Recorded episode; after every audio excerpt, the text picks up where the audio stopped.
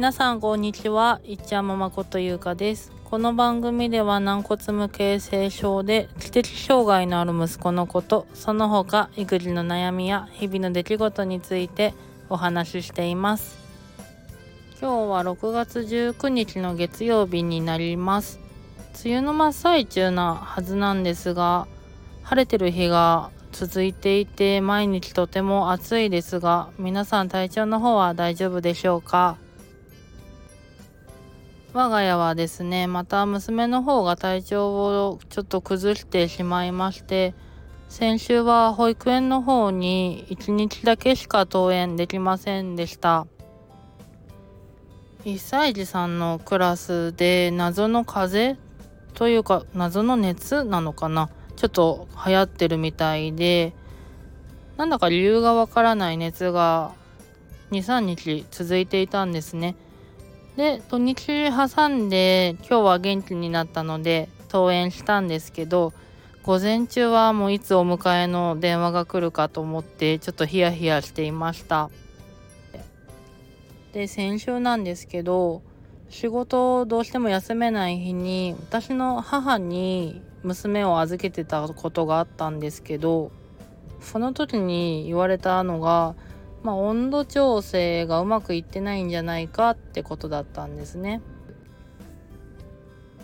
我が家には軟骨無形成症の息子いっちゃんがいるんですが軟骨無形成症の子って体質的に熱がこもりやすい子が多いんですね。なのでいっちゃんもあ結構赤ちゃんの時から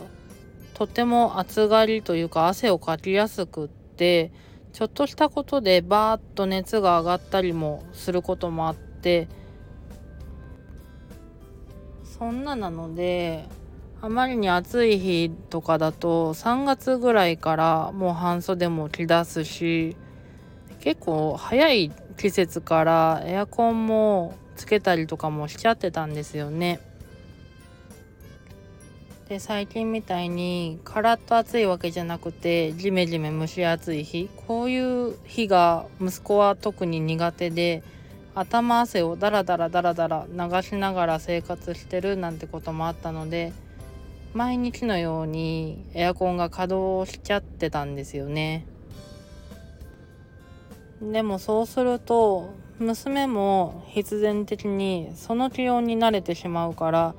エアコンのある生活に慣れすぎちゃってるだから、まあ、気温の急激な変化とかに耐えれないのかなと思い始めてなのでね体が体温調整うまくできるようになってくるまでは、まあ、自然の温度に身を任せることも必要なのかなって最近は思ってます。まああと私たち夫婦が夫も私もそうなんですけどなかなかの暑がりなのでそれもいけないのかなっていうかもうなんか暗黙の了解でエアコン入れちゃうみたいな雰囲気にすぐなっちゃうからそれも良くないなと思ってます。まあ他にも気圧変化とかねまだまだ蒸し暑くてちょっと嫌な気候続いていきますが皆さんも体調管理に気をつけて熱中症などにも気をつけていきましょう。